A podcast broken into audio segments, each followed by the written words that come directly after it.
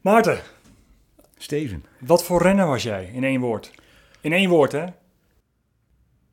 Een baroudeur.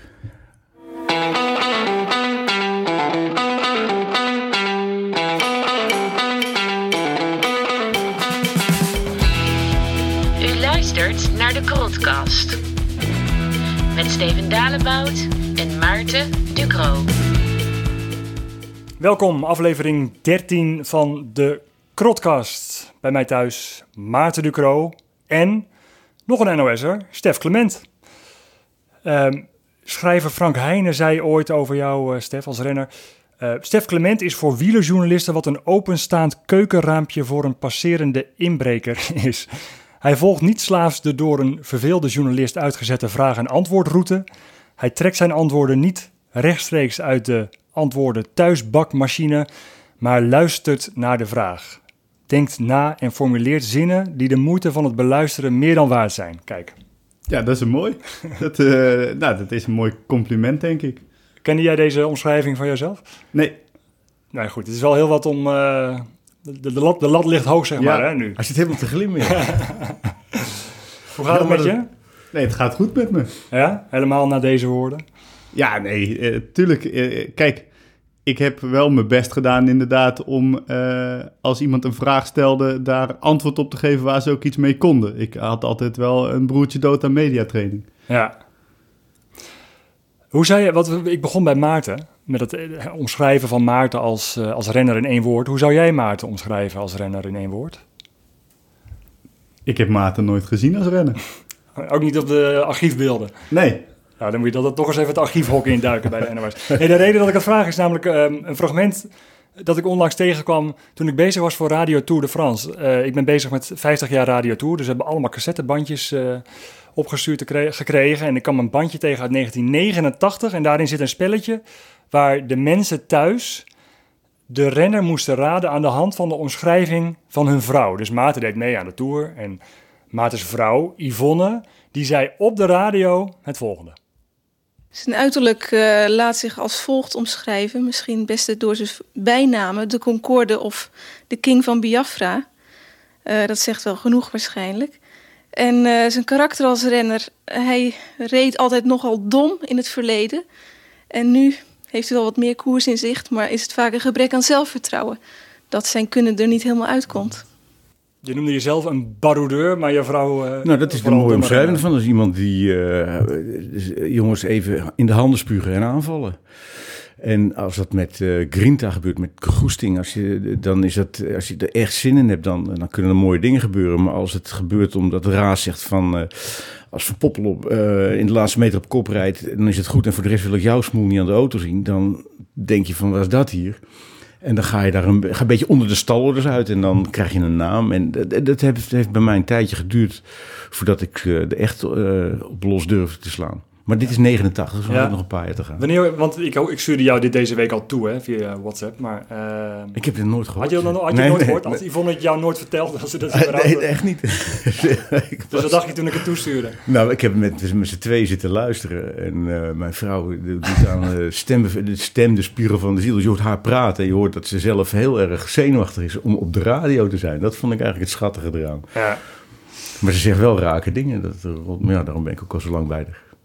Ja, dat is, dat is al heel wat eigenlijk. Een renner die eh, in 89 dezelfde vrouw had eh, als in 2020.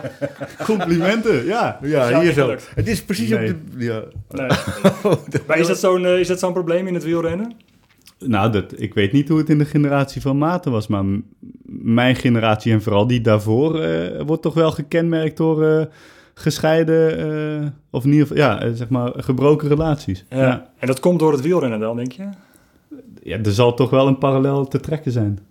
Maar mag ik daar... Dat wil ik, want dit, het is ons onderwerp. We hebben allebei naar de, de documentaire van Lensen te kijken... die eh, symptoom is van een bepaald tijdperk. En, daar, en dat tijdperk heb jij het over. Dat de aanloop er naartoe... eh, dat, is, eh, dat is zeker een, een ding waarin eh, renners inderdaad eh, gezien werden, ook door zichzelf als op te voeren racewagens. Ja, dan komt er natuurlijk iets in van eh, ja, de moraliteit gaat in elk geval achteruit. Laten we het dan maar even zo zeggen. Misschien dat je daar betere woorden voor hebt. Dat- en en dat, ho- daar hoort ook bij dat je... Maar dat trekt eh, zelfs seks, door drugs en tot in, alcohol. tot in het privéleven.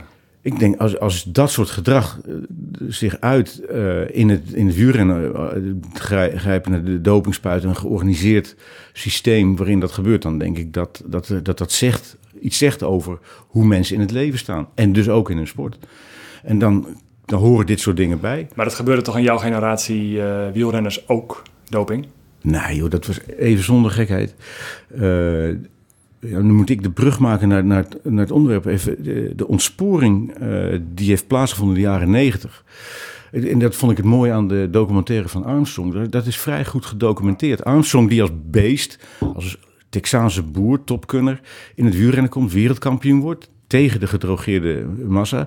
Dat is van verschillende kanten goed bevestigd. Ook door de mensen die over hem geklikt hebben later.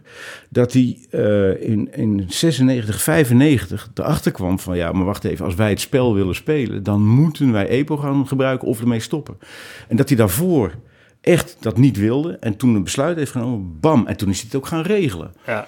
We praten zo meteen verder over Armstrong Ja. inderdaad, want dat is waar jij heel Maar dat- graag over dat- wilde praten. Hè, in Nou, deze nee, als symptoom. En daarom is Maar we hadden, het, prachtige we hadden het inderdaad over dat, ja, dat, dat er zoveel renners eh, eh, zijn gescheiden. Ehm, wat, wat, wat denk jij, Stef? Hoe, hoe komt dat volgens jou? Ja, ik denk, en ik denk dat het veel meer eh, facetten behelst dan alleen maar dopinggebruik of niet. Ik denk dat je jezelf een bepaalde status aanmeet als renner. Ehm, en dat je, eh, dat je daar ook in gaat geloven. En je wordt dus iemand anders tijdens je carrière dan dat jij bent geweest voordat je eh, eh, eh, dat niveau bereikte. De meeste van ons leren onze partner ook redelijk vroeg kennen, op jonge leeftijd. Op zoek naar, naar zekerheid, naar een, een, een thuis, een houvast. Eh, gaan dan die carrière in en worden iemand anders. Terwijl er thuis iemand zit die ook misschien een andere richting op gaat. Dus je groeit langzaam, groei je eigenlijk uit elkaar. En dat Als komt dan ook omdat je elkaar misschien gewoon weinig ziet. Ja, je ziet elkaar weinig, maar eh, in het geval van, van eh, eventueel dopinggebruik komt daar natuurlijk ook nog bij dat vaak die partner dat wel weet. eh, en die eigenlijk wordt meegezogen in de leugen van de renner. En die weet dus wel hoe het echt zit. En dit Terwijl die renner wordt gevierd en zich laat vieren als zijnde de kampioen of de winnaar. Ja, dan, en dan groeit dat natuurlijk wel tussen je in. En dan op het moment dat iemand stopt en wel of niet betrapt wordt, komt daar nog eens, komt daar nog eens wat bij. Maar vaak het moment dat iemand thuis komt, is een cruciaal moment. Omdat dan die partner ook denkt van, oh wacht even, wat moet ik er nu mee? Want ik ben zo gewend dat hij er eigenlijk de helft van de tijd niet is. Dat hij de helft van de tijd iemand anders kan zijn eh, dan dat ik graag zou willen wellicht. Eh, dus eh, ja, die heeft bijna twee levens. Maar waarom verschilt dat, hoe, in hoever, waarom verschilt dat in, dat in die periode? Je zegt toen nam het aantal scheidingen toe. Nee, dat weet ik niet. Hè? Dat vroeg ik aan jou. Oh, ik, oké. ik, ik, Ja. ik maar daar weet gaan we ook alleen... niet vanuit. Is dat zo? Eh, Is- Nou, zijn ja, de scheidingen toegenomen in de jaren de- 0 en Nee, dat had ik, had ik moeten onderzoeken. Dat Ja, weet ik niet. dat- maar dat ik, ik weet wel dat... eh, ik heb er vrij uitge... Nou goed, ik zit er al mijn hele leven op te studeren... maar ik heb er nog navraag naar gedaan. Maar die periode kenmerkt zich wel door een ontaarding... Die, waar heel veel fa- facetten aan zaten. Dus eh, een van de facetten was dat de, de omkadering professionaliseerde. Hè, dat de begeleiding beter werd. En eh, dat dat in handen was van eh, de ouders van Jeurs. Nou, en, en, die omslag, dat heeft het, geld wat erbij kwam. Het lijkt mij heel lastig, en dat is volgens mij de basis van eventueel dopinggebruik, is dat je vooral jezelf eigenlijk voor de gek houdt.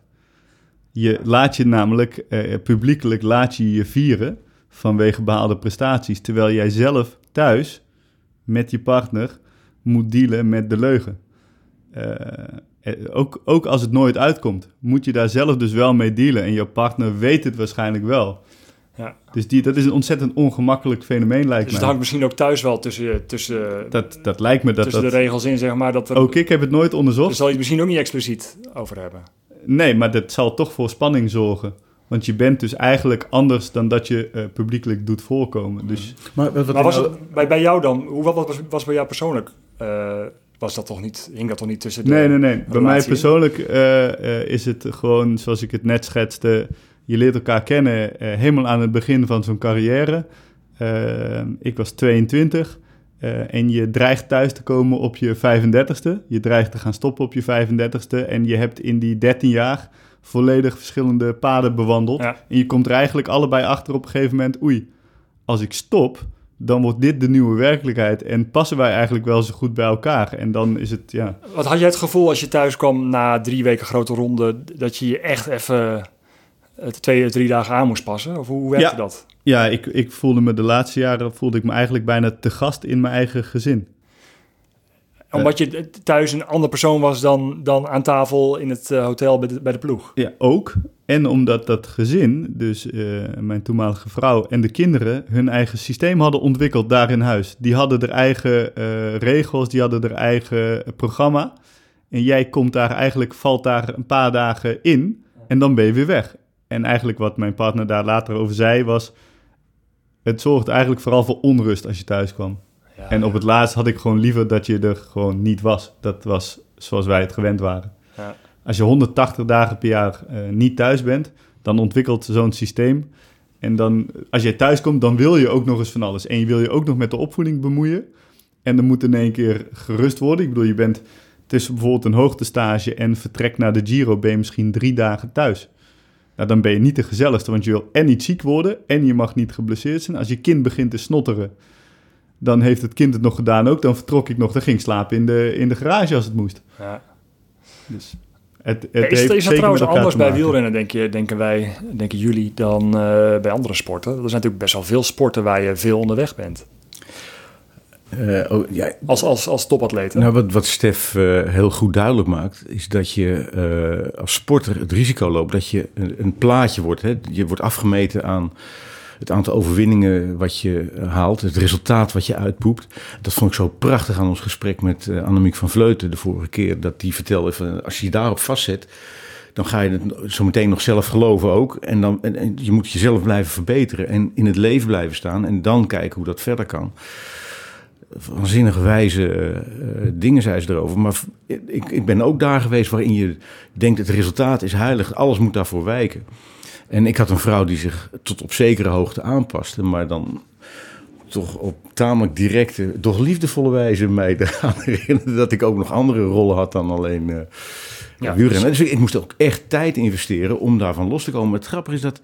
Ik weet nog dat ik de Ronde van Vlaanderen mocht rijden. Dat, dat was een grote wens voor mij. Eh, want ik kon heel goed over kasseien. En ik was eigenlijk best een eendagscoureur. Maar Vlaanderen, ik had de naam van klimmer en te licht en weet ik veel wat. En ik mocht Vlaanderen rijden. Laat nou net in dat voorjaar mijn zoon geboren worden. En ik sta aan de vooraf van de Ronde van Vlaanderen... sta ik gewoon een commode in elkaar te timmeren en te schilderen. En dat, net de hormonen namen dat gewoon over. Ik, dat moest gewoon. En er was ook geen twijfel over. Dus daarmee kon ik ook wel demonstreren dat ik... eh, de, de, de intentie oké was.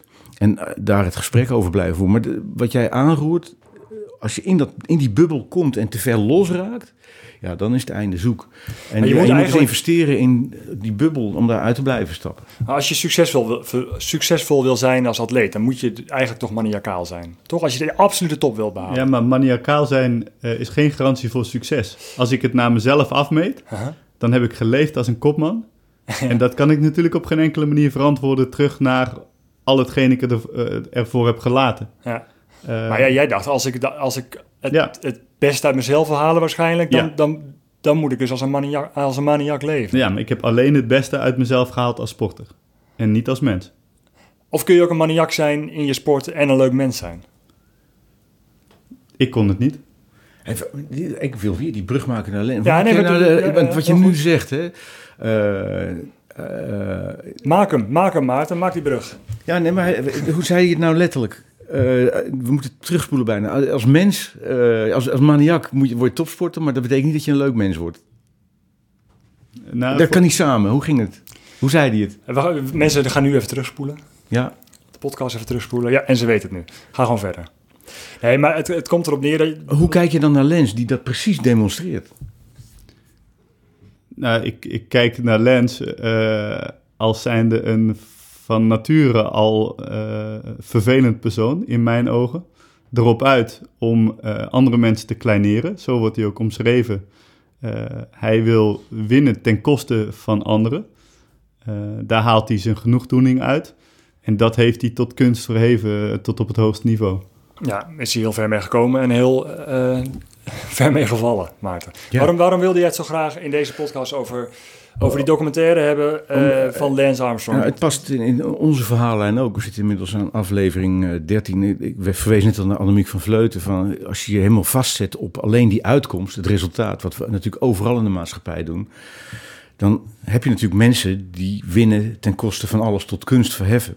Maar als je verder kijkt, dan zie je, en dat vond ik het mooie aan die documentaire, dat er, dat, dat, dat soort gasten als Lens dicht bij ons liggen. Dat het een topatleet is, maar een grote klootzak. Dat ik overigens in 2004 al gezegd heb. Maar dat het bijvoorbeeld ook geldt voor Johan Cruijff. Die zat in de kleedkamer gewoon uit te maken hoe hij wilde dat er gespeeld werd. En hoe hij de bal wilde krijgen. Ik weet niet of je Jordan, eh, Michael Jordan hebt gezien. Ja. Eh, die bepaalde wie in zijn ploeg zat. En Pippen en eh, die andere, uh, Shaquille O'Neal, die stonden naast hem. Die dreef, en hij bepaalde dat. En als je niet mee wou doen... En wat nou... Niet Shaquille O'Neal. Ja, eh, dus op, op het moment... Maar goed. Zo, ja, ik Pippen, niet- ja, Pippen die, die, die, die- dat was zijn compaan. Ja, en hij had er en- nog eens. Ze waren met z'n drie. En hij, maar vooral dat het klootzak zijn om te kunnen winnen. Mhm. Dat uitzicht natuurlijk in basketbal anders, waar dopingcultuur eh, veel meer naar de achtergrond is. Omdat de VO2 max een veel minder groot bestanddeel van je prestatie is. Eh, hoewel ik niet weet wat ze in de partydrugs zien doen. Of misschien met de krachthonken, weet ik veel wat. Daar ga ik ook niet over. Maar in het wielrennen zie je dat die lichamelijke cultus, de kwetsbaarheid van jou eh, als, als lichaam en atleet in een peloton, die maakt dat die hele cultus voor het soigneren enorm groot bestanddeel is van de prestatie. Nou, als je dan dat maniacale erin krijgt, winnen ten koste van alles, dan krijg je dus uitwassen. En, en, daar, en, en, en dat is. en ik heb aan het begin gezeten van toen dat ontstond. Dus ik werd in één keer eh, op drie minuten gereden door Churchill op de Etna. Ik weet niet of jij. Welke kan- jaar praten we nu over? 91? 90, 90. 90? Dus dat was echt. En ik heb s'avonds met een beetje liggen huilen. Ik kwam getraind, top getraind. Ik was top 100 renner. Ja. En ik op drie minuten op één berg. En de Etna, en Etna een loper. Ja, jij zit mij voorbij staan aan te kijken, zeg maar dat is. Oh nee, drie minuten op de Etna vind ik helemaal niks. Ik ben, ik ben, ja, ik was natuurlijk niet zo'n, niet zo'n begiftigde... eh, eh, Drie be- minuten, man. Ik Ja. dacht dat ik dood ging. Ik heb echt liggen huilen in mijn bedje. Wat een ellende. En achteraf hoorde ik van hoe dat. Ik ben toen gestopt uiteindelijk. Dat was eigenlijk mijn laatste jaar. Jij wist toen niet... eh, Ik wist het niet. Er ging niet het verhaal toen al rond van nou, er is nu iets. Ja, de- dat later kwam het eh, wielrennen à deux vitesse. Eh, maar ik wist het niet. Maar had ik het geweten? Nou, Ja, zeg het maar. dan had je... spul wat niet op de lijst stond, wat niet eh, opspoorbaar was. Wat ik had, was een goede dokter in Zeeland, een huisarts. En dan ging met alles wat ik ooit kreeg, dat schreef ik op, bijsluitertje bij, ging naar hem toe en dan gaf hij me advies. Dat heb ik nooit, ik heb het schriftje eens een keer laten zien aan eh, onze collega. Eh, en eh, die zegt, ja, er zat niks in. Ik zeg, nee, dat- dit was, zo deed ik dat. Maar dat was het begin. En toen merkte ik al van dat die cultuur, hè, dat, dat plaatje naar het winnen toe, dat werd steeds prominenter. En dat is ook de reden dat ik over, met jou zo graag over wil praten. Is dat ik, ik, ja, ik vond het niet meer leuk. Ik merkte, die pas ik niet meer in. Ik word, want die ploegleiders gingen zich ook zo gedragen. Die zeggen van, nou, ik wil jouw smoel niet zien aan de. Behalve als eh, Van Poppel naar de laatste kilometer moet. En, dus ik werd een instrument in hun plan in plaats van een at- atleet. Eh, en toen ben Wat ik gestopt. heeft, wat heeft dat met de opkomst van EPO te maken dan? Omdat ik gewoon niet meer bij kon houden. En die hele cultuur ging over, eh, we voeren ze op, het maakt niet uit hoe, als we maar winnen. En dat, dat ging niet goed bij mij. En, en ik had alleen niet door waarom. Dus ik heb ook een interview gegeven bij Barend en Van Dorp toen. Waarin ik zei van, ik kom niet verder dan dat ik wil geen zombie zijn. En ik word nu een zombie. Ik denk niet meer zelf na. Ik wacht ik een opdracht krijg. Ik vind het niet meer leuk en ik stop. En jij bent in je carrière, heb jij de downfall meegemaakt. Het uiteinde daarvan. En Wat- hoe heb jij ervan? Ja. Nou, ik wil eerst, wat vond jij van die documentaire, Stef?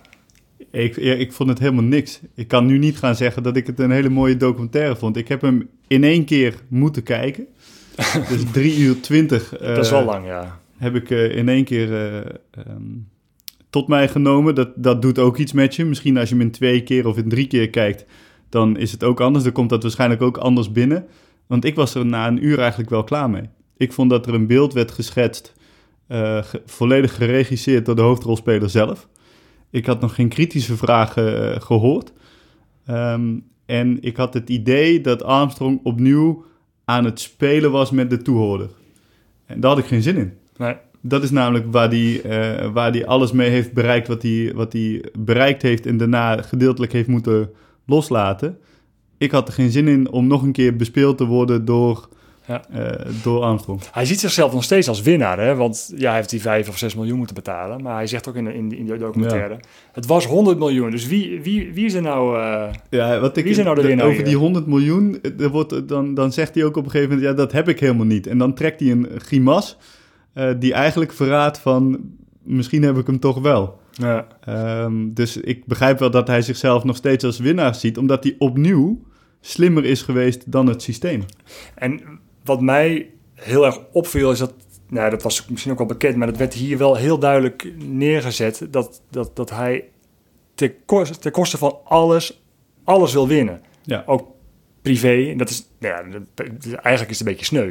Voor zo'n man, die nu, hoe oud is hij? 50, denk ik. Ja, nog steeds wil hij constant zijn spierballen laten zien en constant overal als eerste over de streep komen. Maar dat Eh, zal toch ook een cultureel ding zijn? Dat is toch wel bekend dat de winnaarsmentaliteit in Amerika heel anders wordt gevoed. eh, met name in de, tijdens de puberteit, tijdens de schooltijd, Ja. dan bijvoorbeeld hier in Europa. Ja, en, nou, hij werd door zijn moeder ook in, het, in zijn beginjaren, in zijn jonge jaren als wielrenner, een triatleet als een soort verlosser eh, naar voren geschoven. Nou, eh, eh, een paar dingen. Die winnaarsmentaliteit, die heeft hij nog een keer verstrakt of tot, tot nog hogere kunst ver- verheven. Vergeet niet dat hij als triatleet, als beginnend triatleetje, de hele wereldtop klopt op één na, namelijk de winnaar van de Ironman. Toen hij stopte op zijn veertigste heeft hij gewoon triathlons gewonnen. Dus het was een buitengewone atleet. Ehm, en Maar, hij heeft een hele... hoe- nee, maar ik- hoe vond jij hem als... Want we gaan het over, over het hele systeem hebben en over hoe hij zo ver is gekomen. Nee. Maar wat voor, hoe, hoe kwam hij over als, als, als, als mens? Nou, het- precies zoals ik hem al, wat ik van, fascinerend vond. Ik heb op mijn knietjes drie uur lang voor de tv gezeten. En ik vond het een top documentaire. Omdat hij gewoon zonder interruptie van de maker zijn wereldbeeld liet zien. En daarmee ging je in zijn hoofd en kon je zien hoe hij dat doet. Wat voor, in zijn werkelijkheid heeft hij gewoon gedaan wat hij moest doen. Maar laat hij echt zijn werkelijkheid zien of laat hij dat zien wat hij wil laten zien? Ik denk dat is wat hij zelf gelooft dat het is. Dat kon je zien. wat, wat, wat miste jij dan? Wat denk je dat er niet in zat dat hij niet wilde laten zien?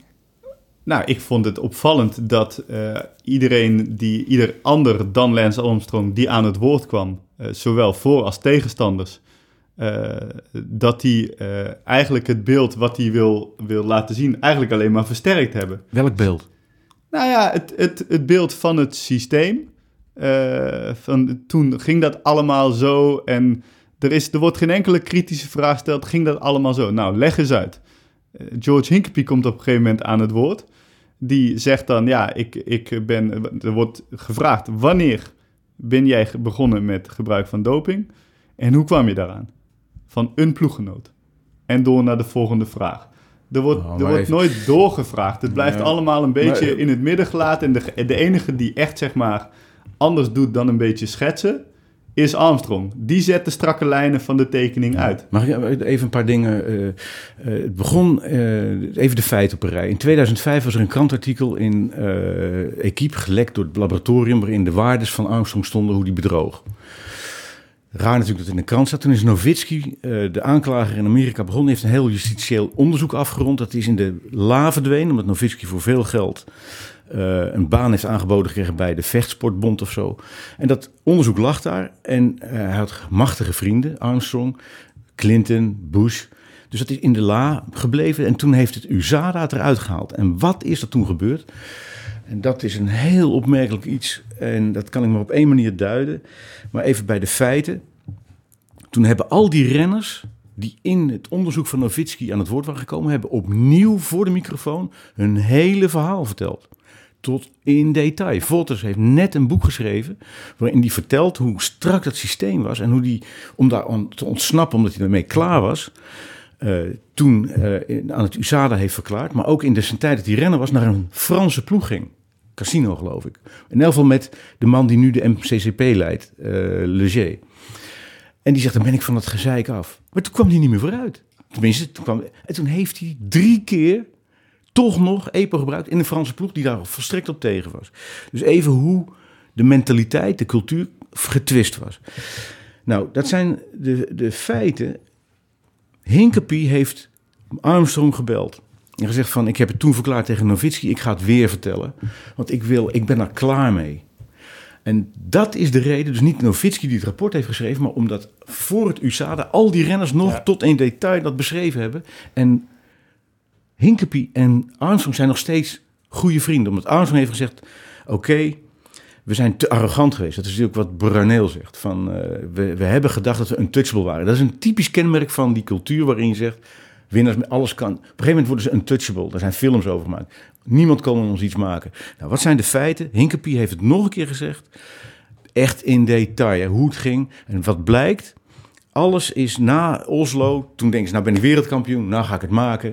Toen, hadden ze, toen kwam hij terug van zijn kanker. Toen waren ze er al mee bezig. En toen hebben ze gezegd van jongens, Maar, ja. de teerling is geworpen. Nu gaan we het doen. Het is een, een besluitmoment geweest. En toen is Armstrong ontpopt als de man die jij ook op de documentaire hebt gezien. Niets ontziend. Die kant op. Je zit erbij. En als je er niet bij zit, ben je tegen. En dan pakken we je. Stef, eh, Lance Armstrong, die, die, die, eh, wat was een grote belofte? Eh daar hadden het net al over, werd door, door zijn moeder naar voren geschoven. won alles wat los en vast zat. Maar kwam op, op een punt inderdaad dat hij dacht als verlosser in het wielrennen, de man die, die alle records ging breken. Ja, nu is er één ding wat, wat me nog in de weg staat en dat is EPO. En toen heeft hij dat dus besloten te gaan gebruiken. Snap je dat? Ja. Dat snap je wel. Maar dat verbaast me dat antwoord. Nee, ik heb, ik heb ook al eerder in interviews gezegd dat ik nooit eh, zal veroordelen dat mensen in die periode die keuze hebben gemaakt, omdat ik zelf niet weet wat ik zou hebben gedaan als ik in dezelfde schoenen stond. Dat is het eerlijke antwoord. Dat heb ik ook. Maar dat is wel wat Heb jij nooit, heb jij nooit eh, in die, ben jij nooit in die verleiding geweest? Nee, omdat de, de omgeving anders was. Hoe anders? Nou, omdat het geen gemeengoed was, eh, in de zin van als je niet meedoet, dan kun je geen prijs rijden. Dus de, de, de, de eh, krachten van buitenaf waren anders Ja. tijdens mijn carrière. En dan eh, moet je eigenlijk al eh, doelbewust op zoek naar. Dat is natuurlijk iets anders dan wanneer het langs alle kanten eh, op je afkomt of je wordt aangeboden. Tijdens mijn carrière kon je heus wel op zoek naar, maar dat is al een hele andere stap. En dat is mentaal ook iets heel anders. Ehm, maar terugkomend op je vraag, dat begrijp ik. Ehm, maar dan nog steeds heeft het ook met het karakter van Armstrong te maken dat hij mensen onder druk is gaan zetten om met hem mee te doen. eh, en mensen eh, is gaan kleineren eh, Als ze niet sommige- meededen, als ze niet meededen. Dus hij werd ongeveer de druk. Ja, En dat is het unieke aan hem, want dat werd normaal in alle andere ploegen door de artsen of de ploegleiders gedaan. Dus de ploegleiders in de zin van, zorg dat ze goed zijn als ik het maar niet zie. En dan gingen die artsen zeggen van, eh Basson, is, Brasson, die, Ja. die talentvolle jongen die aan de, Ja, ja. de, de klokkenluider, heet hij nou? Basson. Basson. Eh, die, eh, die, die, die kreeg te horen van, je bent een talentvolle jongen, maar als je naar de Tour wil, moet je we in een klein programmaatje En stoppen. die had natuurlijk net de, de Tour de Dopage gehad, 1998. En, en daar, daar zijn echt wel jongens geschrokken. Er zijn jongens eh, via de Zwitserse grens terug naar huis moeten rijden... omdat ze anders gewoon eh, werden vastgezet. Er waren, ik heb met Franse renners gereden bij Bouygues Telecom. eh, DJ Roes, die zei daarover ook... Ja, maar wacht even, het doet echt wel wat met je... als jij gewoon in een politiecel zit. ja. Ehm, en dus die jongens hadden daarna een besluit genomen, zo moet het niet verder. En dan komt er iemand die dus de druk wordt. ja. Armstrong besluit in 99, eigenlijk ervoor, maar in 99 etaleert hij het aan de hele wereld. Dit is de nieuwe norm. Ik ben de nieuwe norm. ja. En eh, de insiders wisten heus wel hoe ze met die nieuwe norm eh, moesten omgaan om te kunnen concurreren.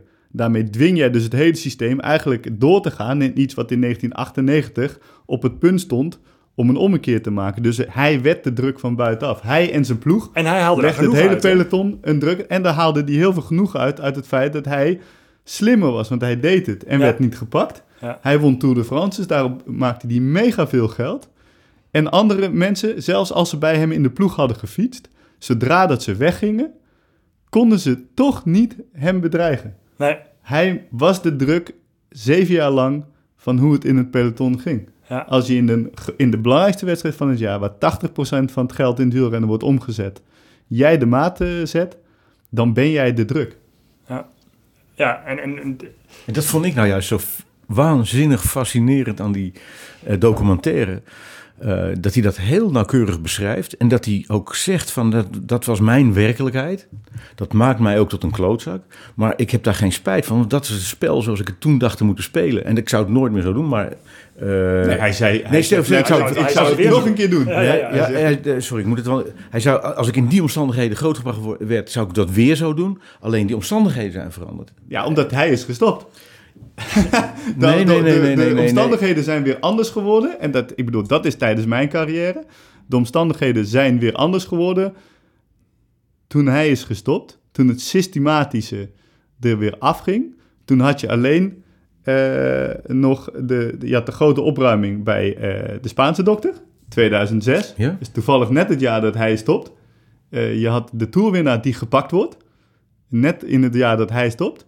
En dan wordt het weer uitwassen. Dan wordt het weer, eh, eh, hoe noem je dat? Eh, lone wolves. ja. Eh, ja is, dat, dat is... Ja, incidenten worden het jij- dan. incidenten worden. Ja, dat is, dat is hoe het daarna is... En het had, nog, het had een paar jaar nodig. Dus de Tour van 2007 zijn er ook nog een paar ploegen naar huis gestuurd. En een Tour van 2008 had je nog van die gekken zoals Rico. En had je dat, toen kwam er een nieuwe vorm van EPO in het peloton. Ja. En dan zag je ook in één keer eh, uitwassen zoals bijvoorbeeld een Stefan Schu- Schumacher. Maar het werden incidenten. Ja. En, en, maar, maar, dat vond ik het aan die, aan die documentaire. Het, eigenlijk, wat alles wist, het, alles was wel bekend. Maar dat Armstrong, dat beeld wat je van hem krijgt, het zo'n ontzettende eh ja, bully, werd hij genoemd, hè, perskop. Maar eigenlijk gewoon klootzak, erger dan een perskop.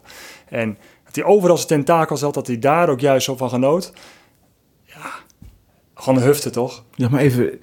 ehm, de echte winnaars, dus die wij zo bewonderen, bijvoorbeeld Jan Raas, was Armstrong een voorloper van Armstrong. Dat is gewoon op agressie, op geweld, op macht, gewoon dingen voor elkaar krijgen. En Ik denk dat Jan in- echt heel kwaad wordt als jij hem nu vergelijkt één op één met doe ik. Armstrong als winnaar. Ja? Jan Raas was, was Armstrong eh, 0.0, zeg maar. Ja. Of 1.0. Ja, maar even Jordan, eh, Michael Jordan hetzelfde. Zij hebben een beeld bij winnen, hoe het gespeeld moet worden. En wat je bij ploegleiders ziet, is dat ze hun ploeg managen in een bepaalde richting. Maar Armstrong was precies wat jij zegt, de maat van de dingen en bepaalde het. En dat geldt voor heel veel grote sporters die zeggen, nu ben, heb ik een doel en ik ga die kant op. En je bent bij me of je bent niet bij me. En dan je, als je niet in het boek staat, dan kom je wat tegen. Nou, dat, dat verschilt absoluut niet van wat Jan Raas heeft gedaan qua intentie. Raas was, die, dat is één op één vergelijkbaar. Wat ik mee heb gemaakt met Raas over hoe, als je in het goede boek stond, hoe die dan alles voor je regelde. En als je er niet meer bij hoorde, eh, als je bijvoorbeeld zijn ploeg uitging met wat uh, bombardie zoals ik, nou dan tot op de dag van vandaag uh, ben ik zijn vijand. Ik bedoel, Ja? dat, dit mag je gewoon uh, optekenen. Dat wordt hier in het openbaar Staat er al op. Ja, precies. Niks meer aan te doen. Nee, maar dus, wat, wat, wat, wat gebeurt er als jij Jan Raas vandaag tegenkomt? Niks, dan zeggen we elkaar goeiedag. En, en even zonder gekheid, ik, daar kom ik weer terug bij die documentaire van... Het is fascinerend nee, hoe zo'n man dat doet. Maar Jan Raas, Waar ik hoe gingen jullie uit elkaar van... eigenlijk? Dat weet, dat weet ik helemaal niet. Nou ja, ik, uh, ik uh, werd derde op het Nederlands kampioenschap of zo. En ik, uh, dat is vlak voor de Tour. En ik had nog geen tourselectie gehoord. want ik had niet getekend. Welk jaar is dit? Pff, dat, 87 okay, of zo, ja. 88. En... En ik zeg tegen Jan, hoe zit het met mijn tour? Hij zegt, je gaat niet. Ik, dat staat, ik dat zag ik in de krant. Ja, precies. En uh, ik zeg, maar waarom dan niet? Ja, uh, uh, je, hebt voor een andere ploeg getekend. de, de groeten ermee. En toen ben ik met veel bombardie, nou ben ik natuurlijk boos geworden en weet ik het wat. En toen werd ik niet meer opgesteld. En toen op het laatst van het seizoen had hij nog wat mensen nodig. En toen werd ik wel opgesteld, reed ik een fantastische ronde van Lombardije. En heb ik hartstikke goed. En toen hebben we goed afscheid genomen. Want het is fascinerend om zo iemand aan het werk te zien. En daar direct mee te maken te hebben en van afhankelijk te zijn. Was hij ook een perskop? Hij was absoluut een bully. Een totale agressieveling. Ja, absoluut. Zeker. Agressief zelfs. Ja, hij, hij, sloeg alles. De hele auto sloeg hij kort en klein. Dat was geweldig. Hij, ik heb, hij brak hotelkamers maar, maar waarom af. is dat geweldig? Dat, ja, om dat mee te maken. Ik vond het, vond het fascinerend. Ja, dat, dat, ik weet niet, dat... Uh, en hij brak mijn, hele hotelkamers alle, af. alle, allereerste koers op Belgische bodem als prof was Kuurne, Brussel, Kuurne. Ik had de P in dat ik niet de omloop het volk, toen heette dat nog zo, mocht rijden. En dat was het jaar dat Post en Raas was op het toppunt van tegenstrijdigheid. Die had de ploeg verlaten. Nou, over Boelie gesproken. Dus als er een renner van Post ontsnapte, was de dood. Wat gebeurt er natuurlijk? Ons lieve heer regelt het altijd zo, de voorzienigheid. In de finale van het volk rijden een renner van Post en een rijder van Raas op kop. Hanegaaf van ons, Raas, eh Plankaart van Post. En Plankaart wint dat sprintje. En ik kom s'avonds in het hotel, omdat ik de volgende dag Kuurne, Brussel, Kuurne moet rijden. Ik kom in die hotelkamer voor de ploegbespreking en het gordijn op het plafond af. Raas, die liep. Nou, het was... Ik heb nog nooit zoiets meegemaakt. Nou, Hij sloeg alles ja, kort en klein. Hij. Schold iedereen verrot. Maar dat is toch heel wat anders dan... En, en toen net noemde je ook nog eh, Johan Cruijff, je noemt Michael Jordan. Maar dat is toch heel anders dan dat jij doelbewust jongens eh, dwingt om de hele wereld te bedriegen. Dat is, toch niet, dat is toch helemaal niet hetzelfde plaatje wat je nou schetst? Een winnaarsmentaliteit waarbij jij als zijnde de leider inderdaad eh, de toon zet en voor mij wat je ploeggenoten uitkiest en het systeem bepaalt, zoals Johan Cruijff dat eh, eh, deed bij de teams waarin hij speelde. Dat is toch nog heel wat anders dan dat jij iedereen om jou Ja, heen verplicht. Zelfs in teams die, die tegen jou rijden Ja. eigenlijk, indirect verplicht om eh, Ga, zich ga eens terug naar het moment. Nee, om, Nee. om, om, je, om je mond te houden en om... om Nou, om je Die- mond te houden, maar ook om doelbewust eh, jezelf te doperen. ja. Maar Maar ga eens Om met je gezondheid te spelen. Ga, ga eens terug naar het moment waarop dat besluit dan valt, waarvan je net zegt, ik zou ook niet weten wat ik gedaan heb. Want dat Armstrong zegt van, oké, dit is het spel, zo moet het gespeeld worden, dan gaan we het nu doen. Daar gaat, die, daar gaat het dat is een beslissing voor jezelf. Dat is een individuele beslissing. Ja, maar dan is, pas het in de mind van Raas of van wie dan ook, pas het precies. Het wielrennen à deux vitesse, wat je net hebt aangehaald, dat is ontstaan uit het feit dat de Fransen op een gegeven moment hebben gezegd: Oké, eh, wij hebben onze les geleerd. We zijn ook op de vingers getikt, want anders gaat onze Tour de France, eh, onze wedstrijd, Klopt. gaat op de kop. En toen is er een ander systeem van niet-Franse teams opgestaan, geleid door Armstrong, die het wel is gaan doen. Ja, maar dat is dus, dat is dus eigenlijk, en ik weet wel dat het niet zo simpel is dat je het op één iemand kunt, eh, kunt schuiven.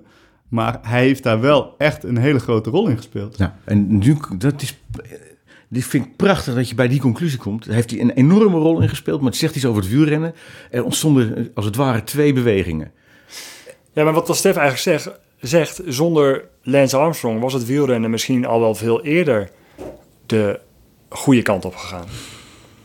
Ja, een beetje zinloos. Hij is er, hij was er en hij heeft een enorme invloed gehad. En eh, het punt van die eh, twee Vitesse, die twee gezichtspunten eigenlijk van... oké, we doen het mee, we gaan het pe- spel perfectioneren. Of we proberen eh, het niet te doen. Of als het toch gebeurt, proberen we te verdoezelen. Dus maar zeg even de linkerkant en, en de rechterkant. Die twee werelden, eh, die zijn pas echt tot ontploffing gekomen en is het echt beter geworden. Eh, toen de hele, wat, wat ik net aanhaalde met Novitski en vervolgens het USADA. Want die renners, die hoefden niet te verklaren voor het USADA. Want die hadden met Novitski gesproken en het rapport was weg. Ja, En die hebben dat toch gedaan, want die waren ermee klaar. En dat is ook Armstrong heeft gezegd van dit, deze druk wordt te groot. Ik hoef die broek niet meer omhoog te houden, dit, dit, dit masker niet meer op te zetten. Eh, ik ben nog steeds bevriend met Hinkepie. Eh, laat het dan maar verteld worden. ja. En dat hoefden ze niet te doen. Als ze hun kop hadden gehouden, net als Michael Bogert, als die, die heeft later nog verklaard van had ik mijn kop maar gehouden. Dat hadden ze kunnen, dat hebben ze niet gedaan. Ze waren er klaar mee. En dat, ik zie dat nog veel meer als een, een waterscheiding waarin er. eh, ik heb natuurlijk, ik ben de man die het nieuwe wielrennen tot mijn eigen leedwezen erin heeft gebracht. Omdat ik, die dynamiek voelde je wel komen, maar die heeft pas echt. Er is pas echt komaf meegemaakt toen de renners zelf zeiden: nu zijn we er klaar mee. Hij had nooit terug moeten komen, hè, zegt hij zelf ook. ja, ja, Dat nou. is eigenlijk dat is zijn. Dan hadden we het een jaartje vier, vijf eerder gehad. Ja. Ja, dan hadden we vijf jaar eerder geweest, dat klopt. ja, maar dan was hij zelf waarschijnlijk onder de radar gebleven. Zo zegt hij dat zelf. In 2005 eh, lag het al op tafel en op straat, Ja. zijn gegevens. En toen was Novitski al bezig. Die heeft daar jaren over gedaan. Ik, ik geloof dat hij er wel acht jaar over gedaan heeft. Hè? ja. Maar er werd ook nog tussen neus en lippen door, werd er op een gegeven moment door, ehm, volgens mij door Tyler Hamilton gezegd. Hij zegt, ik ging weg bij het team. Ik won de klimtijdrit op Mont Ventoux. ja. En verdomd, alsof er iemand gebeld heeft, word ik gecontroleerd en eruit gehaald. Wat denk je dat er gebeurd is met Floyd Landis? ja, Die wint de Tour. ja, En hij is drie dagen later, dat is bijna nog nooit vertoond. Drie dagen later is hij positief. Armstrong zat thuis. Maar mag- ik daar even iets- Dus ik, jij ik zegt- vraag het je. Ik denk dat het Wacht, boelieën, dat het boelieën is Wat denk jij dat er gebeurd is? Nou, ik denk dat het boelieën is doorgaan. Armstrong kon het namelijk niet verkroppen. Dat iemand die bij hem wegging, de eerste zou zijn die dan toch die Tour wint. En dan ook nog in zijn ogen die loser eh, Floyd Landis. En dan, en dan is diezelfde Floyd Landis is degene die hem eigenlijk de strop rond zijn nek heeft gelegd. Op het moment dat Floyd Landis alles kwijt is, Mhm. komt hij terug, vraagt hij aan Bruineel en eigenlijk dus aan Armstrong... luister, ik ben alles kwijt. Ik wil eh, geld. Daar wil ik voor fietsen in jouw team. Ik heb ongeveer, en dat ging over, ik dacht twee ton of zo, had hij, eh, het wordt benoemd in de documentaire. En dan maken ze nog een keer de fout door het niet te doen. En dat hangen ze op aan, ja, maar als ik jou erbij neem, dan word ik niet uitgenodigd voor de Tour. Dan had je hem twee ton eh, gewoon betaald vanuit een rekening op de Bahama's. En dan laat je hem niet fietsen en dan houdt hij zijn bek. Maar je geeft hem dus niks. Je verstoot hem uit je eigen verhaal. Ja, en dan eh, dwing je hem dus om in een dro- dronken bui eh, ergens anders te proberen iets te halen. Ja. Dus het beeld ontstond bij mij dat Armstrong, nadat hij zijn eerste afscheid had aangekondigd, als hij zich nou had teruggetrokken en hier zich met dit soort dingen niet had bezig gehouden, dan hadden we het hier nu niet over gehad. Nou, hij vindt Nee, het, en jij hij, kan iets- hij, jij vindt- kan- hij zegt Carlos Sastre. Dat vind ik echt vind ik een verschrikkelijke Ja. toerwinnaar. Dus Ja. hij bepaalt wie de tour mag winnen. Maar dat is wat er in zijn, blijkbaar in zijn hoofd gebeurt. Hij is gestopt en hij wil alsnog bepalen wie zijn opvolger wordt. Time-out, want- Nee, wacht, wacht, want als die opvolger iemand is als Carlos Sastre of Floyd, Floyd Landis, ja. dan, straalt, dan, dan straalt dat negatief op hem af, de winnaar van de Man, voorgaande man. editie. Wat zijn jullie cynisch, joh. En maar dat, dus nee, maar hij- dat is het. Het is een soort, het is een soort tragische held, die man. Het is, je kan ervan vinden wat je wil. Je mag het een tragische held Shakespeare, vinden. Maar, Shakespeare die had, het, die had het niet beter kunnen opschrijven dan dat het hier gebeurd is. ja. Ehm, maar dat tragische element, dat blijft natuurlijk ook hangen. ja, dat is... Dat, Tussen zijn eerste stoppen en zijn eh, comeback wint dus eerst Floyd Landis. Nou, dat vindt hij verschrikkelijk. De Tour. Dan wint, eh, wordt Rasmussen eruit gehaald. En wint Contador de Tour. Nou, daar weten we achteraf van dat hij dat ook niet echt eh, aanmoedigt. Eh, en het jaar erop Carlos Sastre. En dan besluit hij, ja, wacht even. Als dit soort gasten de Tour tegenwoordig winnen, dan kan ik het zelf ook nog. ik dat, kom terug. dat, is, dat is de goede analyse. Dat hij gewoon denkt van... Oh, maar op die fiets, maar dat, ik ben beter. Dat is gewoon zo simpel is die jongen. Ik ben beter. En dan ga ik hier thuis zitten. Wat ik, wat ik heel... eh, ik heb echt feiten over het punt waar jullie begonnen over Hamilton. Eh, Hamilton die natuurlijk in dat complot zat. Want zo mag je het wel noemen. Eh, die eh, voor zichzelf gaat beginnen. En dan natuurlijk eh, onder de vleugels van Armstrong uitgaat. Vindt hij niet leuk.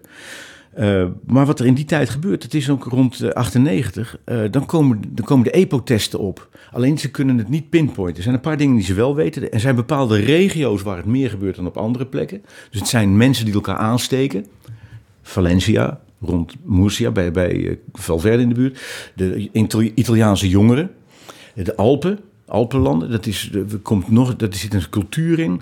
Eh, ontwikkelingslanden heb je de lone wolves. Wat je krijgt is dat Hamilton kunnen ze niet betrappen op het stofje, wat dan reglementair nog wel vereist is. Maar ze weten dat hij aan het kloot is. En wat ze dan doen, dat heb ik uit de eerste hand van Lon Schattenberg, de toenmalige arts van de UCI. Ze kunnen, we kunnen je niet betrappen, maar je weet dat je aan het kloten bent. Dus we gaan zoeken. En toen hebben ze hem naar Eikelen gehaald. Toen hebben ze hem op een stoel gezet. Hebben ze met drie man, Verbrugge, Schattenberg en die Italiaanse arts, hebben ze gezegd van, we weten dat je aan het kutten bent, maar we kunnen het niet bewijzen, maar we gaan zoeken, dus weet het en stop ermee. Toen is hij gestopt. En toen is hij achteraf op de tijdrit in Athene en in de Tour, hebben ze later kunnen vaststellen dat hij toen gedaan moet hebben. En daar is hij op gepakt. En dat beschrijft hij ook in zijn eigen boek. Maar waarom hij? Waarom Tyler Omdat- Hamilton? Hij is niet de grootste vis in het peloton op dat moment. Hij is wel de vijand geworden van Armstrong. Want hij was de eerste die wegging om te proberen om zelf de Tour te winnen. En dus was hij in dat En gedrag opgevoed. Verbrugge, die je net noemt, Ja? daarvan weten we ook dat hij een keer heeft staan juichen... omdat Armstrong zelf zijn eigen probleem had opgelast... door te zeggen, ja, maar dit middel kan je ook in crèmeverband kopen... Dus Hein Verbrugge is niet helemaal onpartijdig gebleken. Nee, die is... eh, eh, Dus, dus, vind dus ik- verleg je de aandacht. En, en nou goed, jij en ik zijn er allebei niet bij geweest. Maar eh, wat Hamilton er in de documentaire over zegt is... Het lijkt erop dat iemand mij heeft gepinpoint. Die moet eruit. Ik denk niet dat we, dat we, dat we dit aan tafel ook alle feiten Nee, gaan krijgen. Maar, Nee, nee, nee. maar, maar, maar Stef, Stef Dus heeft het wel... gaat wel heel erg ver. Wat zeg je? Het boelien gaat dus Ja. wel echt heel erg ver. Maar jij hebt natuurlijk jij hebt tegen hem gefietst in de tijd na zijn... Ja, eh, we hebben samen in het peloton gefietst. We hebben nooit echt eh, duels uitgevochten. Nee? nee. Ik, in 2009 kwam die, eh, kwam die terug. Ehm, eh, hoe en- was dat? Nou, wat, ik, wat me daarvan bijblijft in die Tour is, is eigenlijk... ehm, ik heb, Wacht even, ik heb, hier, ik heb hier een uitslag. Ja, Eh, even kijken hoor. De, de ronde van eh Murcia. je, ja, één honderdste van een seconde in de tijdrit of zo, hè? Was dat een tijdrit? Ja, dat was tijdrit, denk ik. Oh, is het, eindklassement is het eindklassement. ja. Jij Ja. zesde, hij zevende. Ja, en in de tijdrit was het ook waar we vijfde Op een honderdste, ja, het ik. is allebei dezelfde tijd, ja. ja. Oké. Dus Dus ja, dat, dat weet ik nog wel. Dat we, dan rij je daar in de Pampas, daar in Murcia. En dan eh rij je naar de start toe. En dan... Hij start, dus, 2010, hè, is het, ja. hij start dus ook voor je, denk ik, of zo. Of, ik heb hem in ieder geval gezien. Een paar plekken eh, voor mij, denk ik, in de tijdrit startte die. Ehm, ja, dan, dan is het wel Armstrong, tuurlijk. Dat Ja. is wel een, eh, iets bijzonders. En als je dan net sneller bent in die tijdrit... Hij Ja. is nog steeds, zeg maar wel, de maatstaf. Dus dat was, dat was wel wel... dat was wel een leuk. dingetje, ja, zeker. Maar jullie hebben ook gewoon... Als ik aan de... Zelfs voor jou, zonder dat hij je boeliede. Ja, nee, maar voor mij had hij geen last. boelen die jou, pesten die jou ook? Nee, nee, nee. Ik heb nooit last van hem gehad. Nee? Nee. Nee, want jij eindigt dus... Maar dat is grappig, hè? Deze tijdrit hebben jullie allebei op de duizend... Op de duizendste zelfs de snelste snelheid. 49 km per uur en 874 meter. Ja. Gemiddeld. Hey. Maar toch blijkbaar was je in, in tijd een duizendste sneller of zo. Ja, ik was, ik, volgens mij word ik vijfde en hij zesde in die tijdrit of zo. En wie won de laatste rit? Hey. Eh, Graham Brown? Nederlander. Nee, die werd tweede, Brown. Ah, dan Theo Bos. Ja. Maar dit is 2010 denk ik dan, of niet? ja, dat is lang geleden. Maar goed, wat wilde je daarvoor vertellen? Eh het was even een... eh, Nee, een goed, dus ik kan me herinneren in die Tour van 2009 inderdaad... dat hij ehm, eh, dat hij na de e- laatste etappe... eh, wij wonnen met Rabobank de laatste etappe met de Garate. En, en zij wonnen de Tour. Ja. Dus je had dat gevecht er op de Mont Ventoux nog, eh, nog gehad. En eh, je had natuurlijk... eerder in die Tour had je dat gekloot gehad naar La Grande Motte... met die waaier-etappe. Ehm, en wij zaten in zo'n typisch Frans, zeg maar, Mercure Hotel... met van die kleine zaaltjes om te eten. Nou, wij hadden champagne met de hele ploeg bij elkaar. Zo'n zaterdagavond. Je sluit zo'n grote ronde eigenlijk al af en daarna ga je naar Parijs. We liepen terug naar onze kamers en dan loop je langs die deuren van die andere zaaltjes. En in het eerste zaaltje zaten de Amerikanen. Uh-huh. Dus zeg maar eh, Armstrong met zijn vrienden. Deur verder en er zat gewoon echt zo'n wand tussen, zo'n schuifwand. Ja. Zat Contador met zijn helpers. Ah, Twee teams, of eigenlijk één team, waarin twee groepen zaten. ja. Dat was, dat was zo'n rare, rare sfeer ging er ook. Ze hadden de Tour gewonnen en Contador zat maar met minder dan de helft van zijn eigen ploeg... zat hij dat te vieren. Ook sneu. Toch? Ja, dat, is iets, dat is iets wat me bij is gebleven van... joh, als ik toch ooit in een ploeg mag zitten... dat we de Tour winnen of de Giro of de Vuelta... dan Ja. hoop ik toch dat dat met z'n allen is. Ja. Dus eh, er is natuurlijk...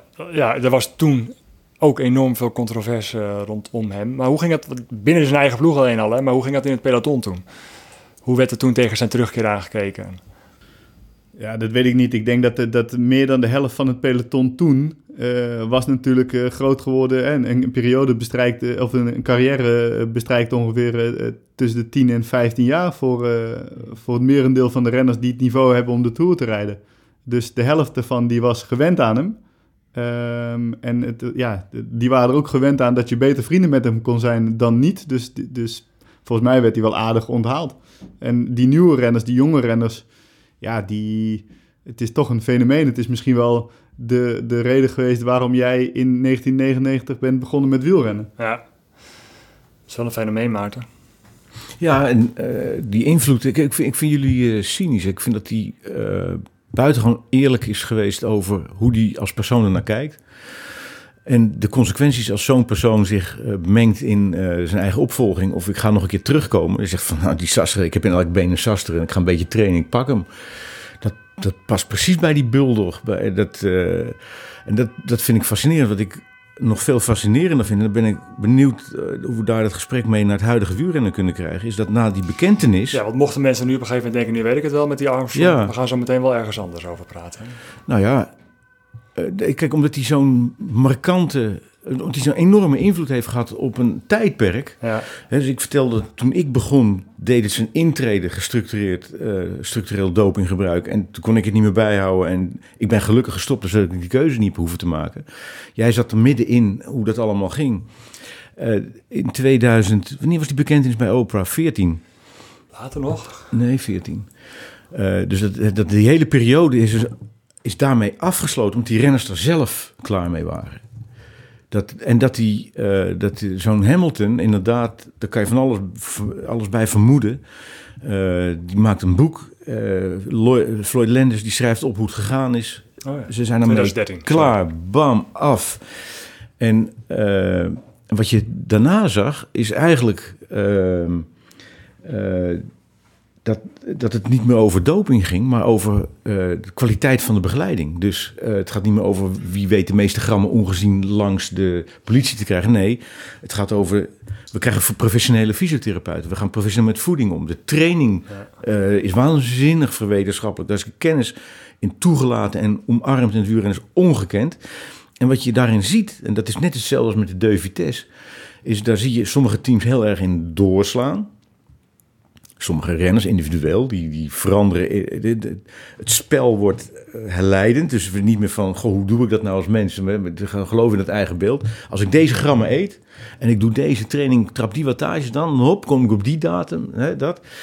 En wat je nou ziet is dat daar, eh, ik noem Sky en nu dan eh Ineos als voorbeeld, die heel erg dat voor zichzelf houden. Dus de bubbel handhaven waarbinnen zij dat allemaal doen. En er zijn ploegen die dat helemaal opengooien. Zoals Sunweb, al die gegevens van Dumoulin staan online. eh, ze veranderen van ploeg. De, de, de, de professionele begeleiders wisselen van ploeg. Ik zie, als ze op trainingskamp zijn, zitten verschillende jongens van verschillende ploegen bij elkaar. Iedereen loopt door elkaar heen. Zijn alle gegevens van Dumoulin online? Je kan daarachter, er, er zijn dingen die gepubliceerd worden ja. over, eh, over gegevens. Eh, ik zal niet zeggen dat ze allemaal online Nee, staan, maar je kunt, er zijn, het is veel transparanter. Ja. Het, en da- daar zie je dus, bijvoorbeeld bij Ineos, een aantal teams is dat juist minder. En er zijn een aantal teams waarin dat open is. Ja, maar goed, dat heeft er ook gewoon met de tijd te maken. Dat je, ik. Dat je allerlei, eh, allerlei eh, tools hebt als eh, Strava of als je eigen website waarop je dat kunt doen. Voor mij, kort geslagen eigenlijk, en dan kun je hem eigenlijk drie kwartier terugknippen. Het is een documentaire over een vervelend iemand, in mijn ogen, die niks nieuws vertelt. En die ook nog geen boodschap meegeeft in de zin van, doe het niet. Zou, zou best wel een goede zijn.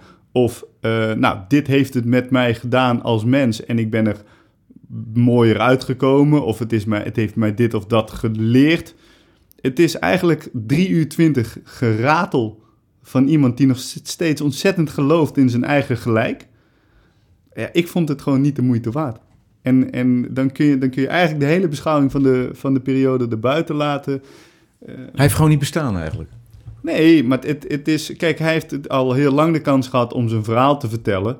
Ehm, ik, ik, het voegt niks toe, de documentaire. Hij had nog een positieve boodschap mee kunnen geven. Maar... Hij heeft een positieve boodschap meegegeven. Oh, hij heeft welke? gewoon echt laten zien hoe hij daar tegenaan kijkt.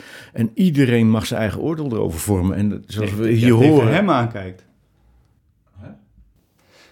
Zei hij niet ook, ook zoiets van, eh, nou, als mijn zoon met hetzelfde voorstel aankomt, dan eh, zal ik het niet meteen afwijzen? Nee, hij zegt als op dit niveau waar hij nu zit, zou ik het niet, eh, zou ik Ja, het ja. niet zomaar voor zo zijn. Maar als hij NBA voetbal? gaat doen bijvoorbeeld, dan zou ik denken, ja, dat, dat moet ik misschien toch even meekijken. Dan heb ik misschien een andere documentaire gezien. Nee, Nee, dat zei dat zei hij. Ja, ja, Het is bijzonder dat ik probeer mijn punt te maken, maar jullie zijn zo eh, cynisch over. eh, wat er, kijk, het is mijn vriend niet. Ik bewonder Het is hem. toch een waardeloos document voor de wereld? Het, is toch niks, het voegt toch helemaal niks toe?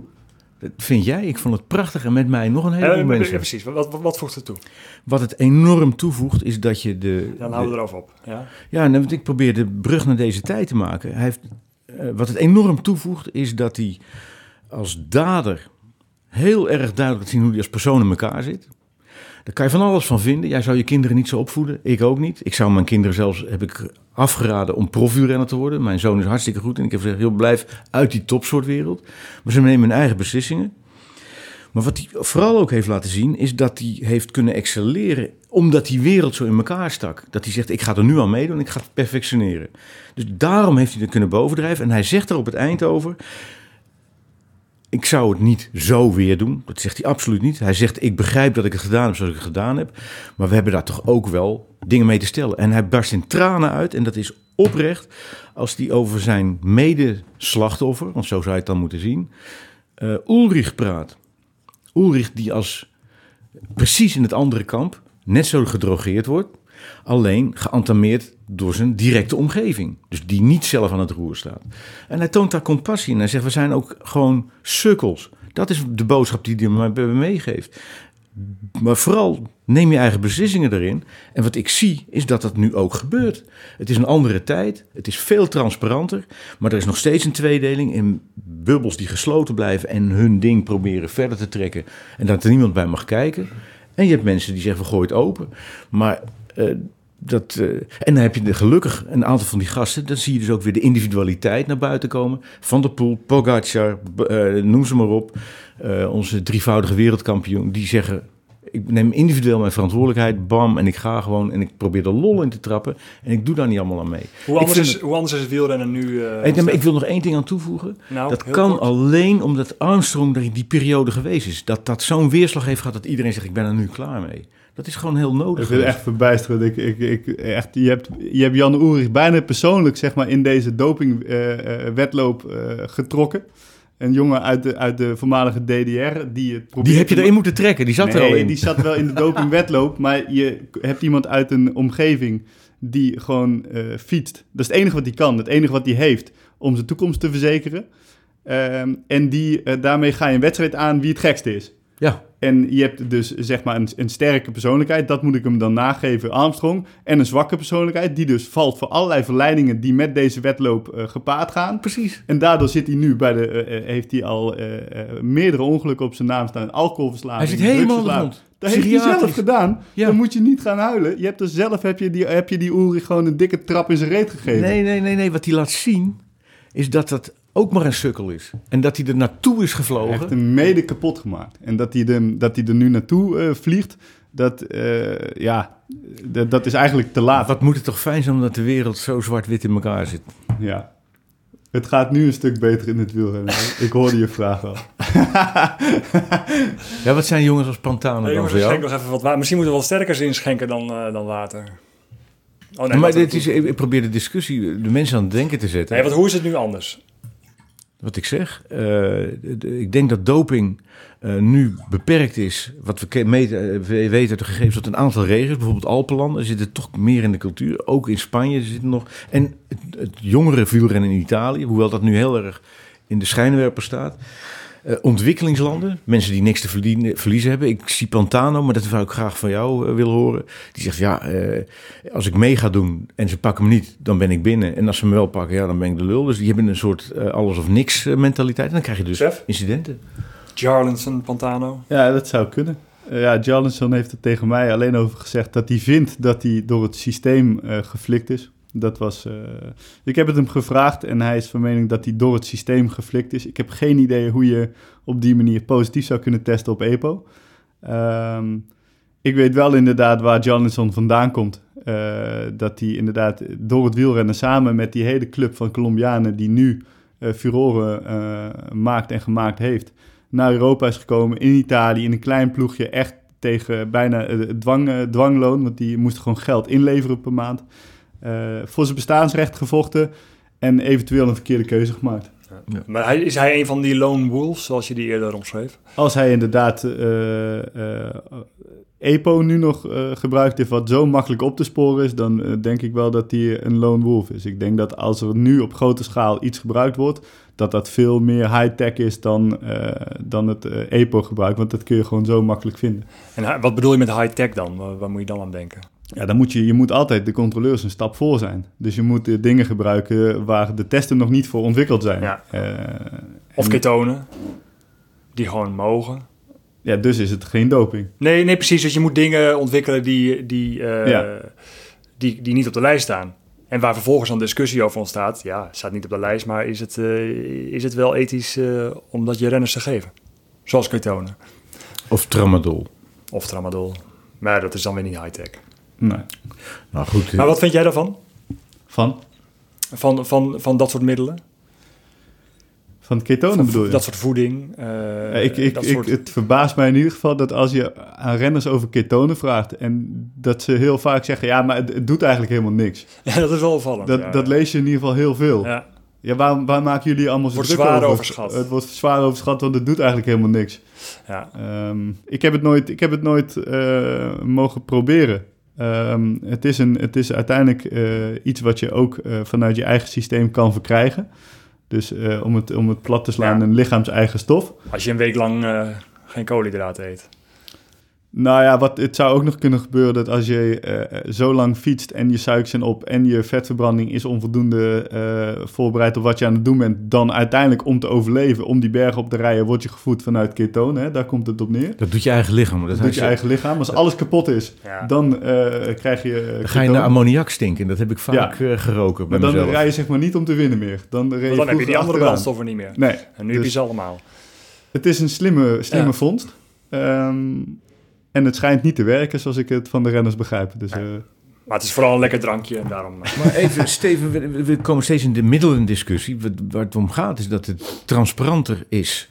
En nog Ja. transparanter aan het worden is. Dus die bubbels verdwijnen. En die bubbels, dat zijn de broedplaatsen van eh, culturen waarin het eh, niet goed toeven is. Waarin je zegt van, nou, daar zou ik mijn kinderen niet, liever niet in loslaten. Waarin er een eigen werkelijkheid ontstaat.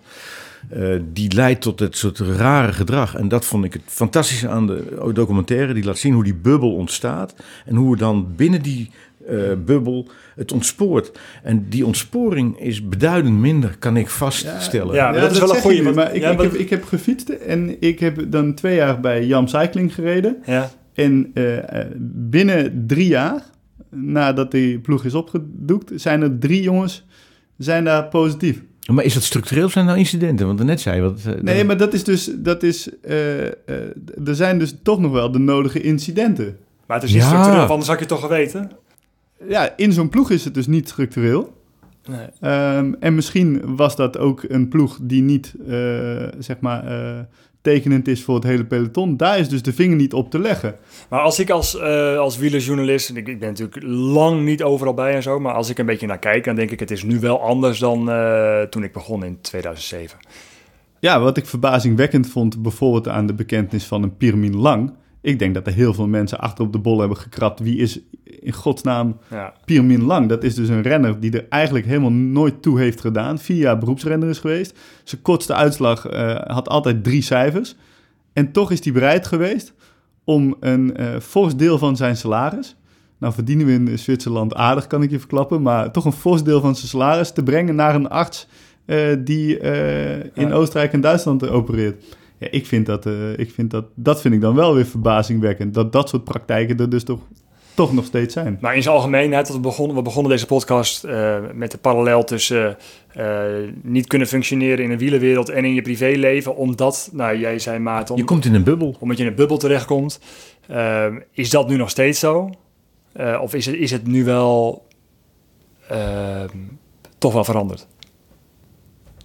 Ik denk dat het wel, ja, dat het wel ten goede is veranderd. Ehm, de, de, de liggen nu eh, zijn heel veel jongens die ervoor kiezen eh, om op een plek te gaan wonen waar ze goed kunnen trainen. Ze worden goed begeleid eh, met een voedingsdeskundige op maat. En er is gebleken dat voeding eigenlijk zoveel winst kan boeken voor je, dat alle andere verleidingen daardoor misschien ook minder zijn. Hm. Als je ziet dat je zelf nog zoveel winst kan behalen. Vroeger was je, was, je was, kan ik me voorstellen, Maarten kan het eh, beter bevestigen dan ik, maar op een gegeven moment was de trainingsleer had een, had een, een plaf- plafond bereikt.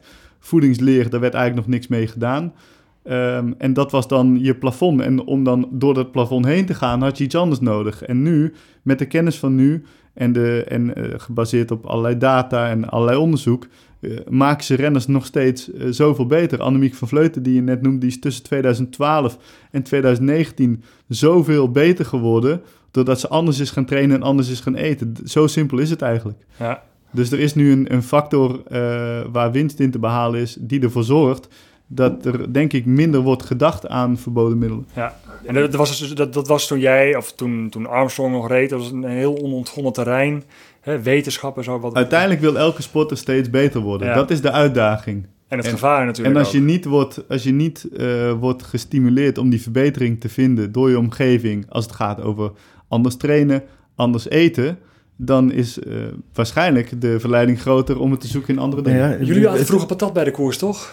Altijd, en dat doet Van der Poel nog steeds. Maar even, we zitten aan het slot, eh, maar ik, dat moeten we anders afsluiten. Eh, Het gaat niet over doping, het gaat over in die bubbel komen. Dus of je dat nou doet met de wetenschappelijke omkadering. Ik kan zo, als ik naar het mannenpeloton kijk, kan ik de helft van de jongens zien die structureel onder hun gewicht zitten, omdat ze denken daarmee de heilige graal gevonden te hebben. Daarmee stappen ze in dezelfde soort schijnwerkelijkheid als met doping of wat ook. Daar ligt dan de sleutel tot het uiteindelijke resultaat, de heilige graal. En dat maakt dat het zo eh, kan kantelen en ontsporen. En wat ik nou zie, is dat dat nog steeds ploegen zijn die daarin faciliteren om dat zo te doen. En er zijn, ik zie renners individueel, maar ook ploegen die daar veel opener in zijn.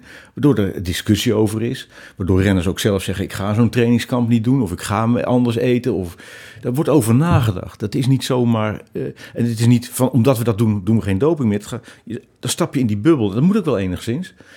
Maar de, de relativering, dus de transparantie die nodig is om mens te blijven, zodat je niet je huwelijk op de klippen laat lopen en ook nog in de spiegel kan blijven kijken.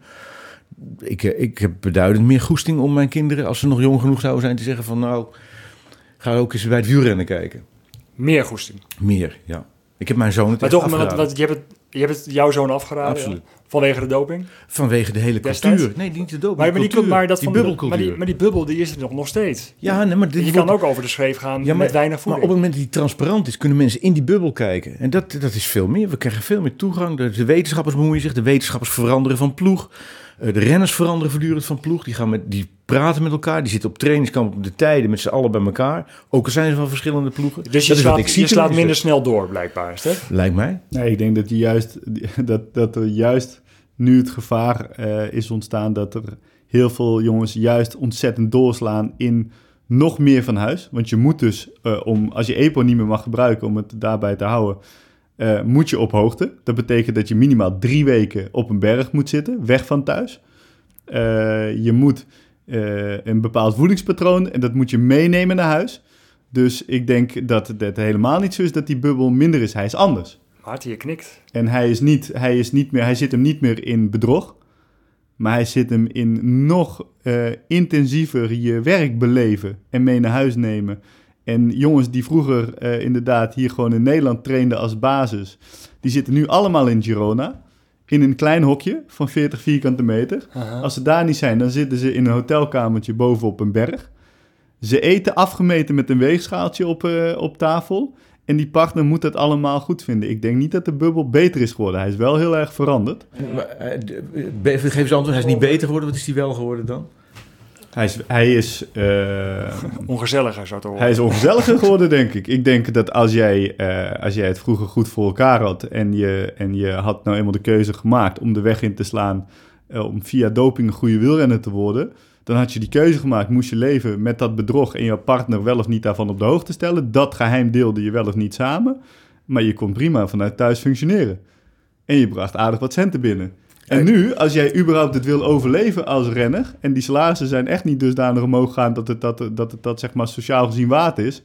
dan leef jij tussen je 22e en je 32e, als je het een beetje volhoudt...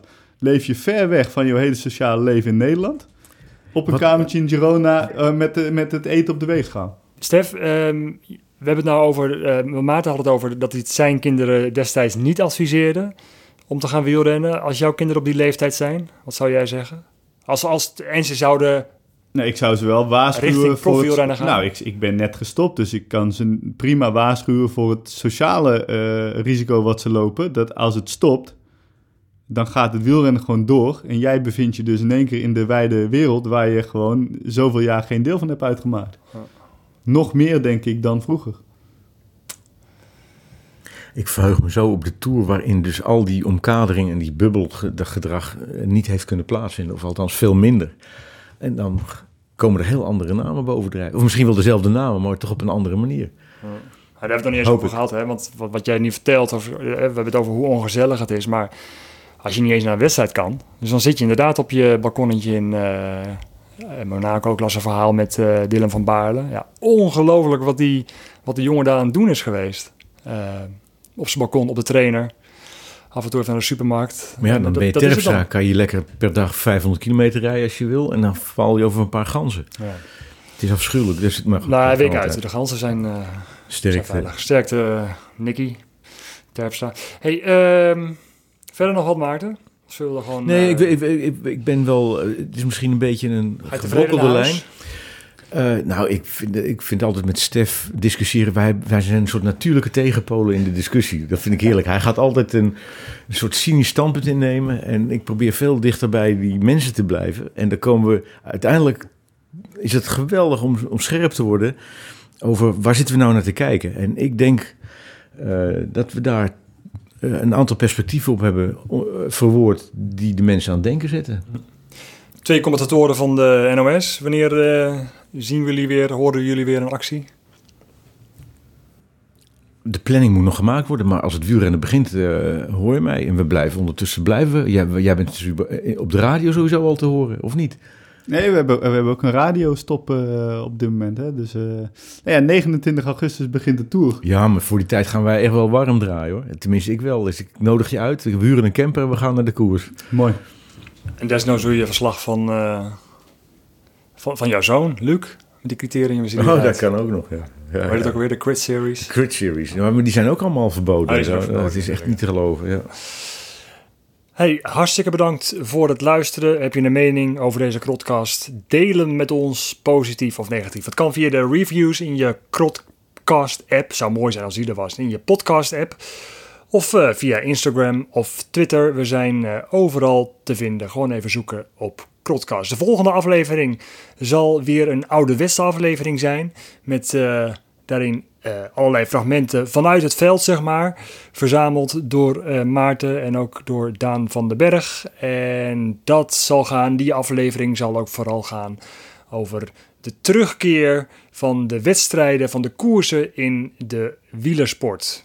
We kijken ernaar uit. Tot aflevering 14. Bedankt voor het luisteren.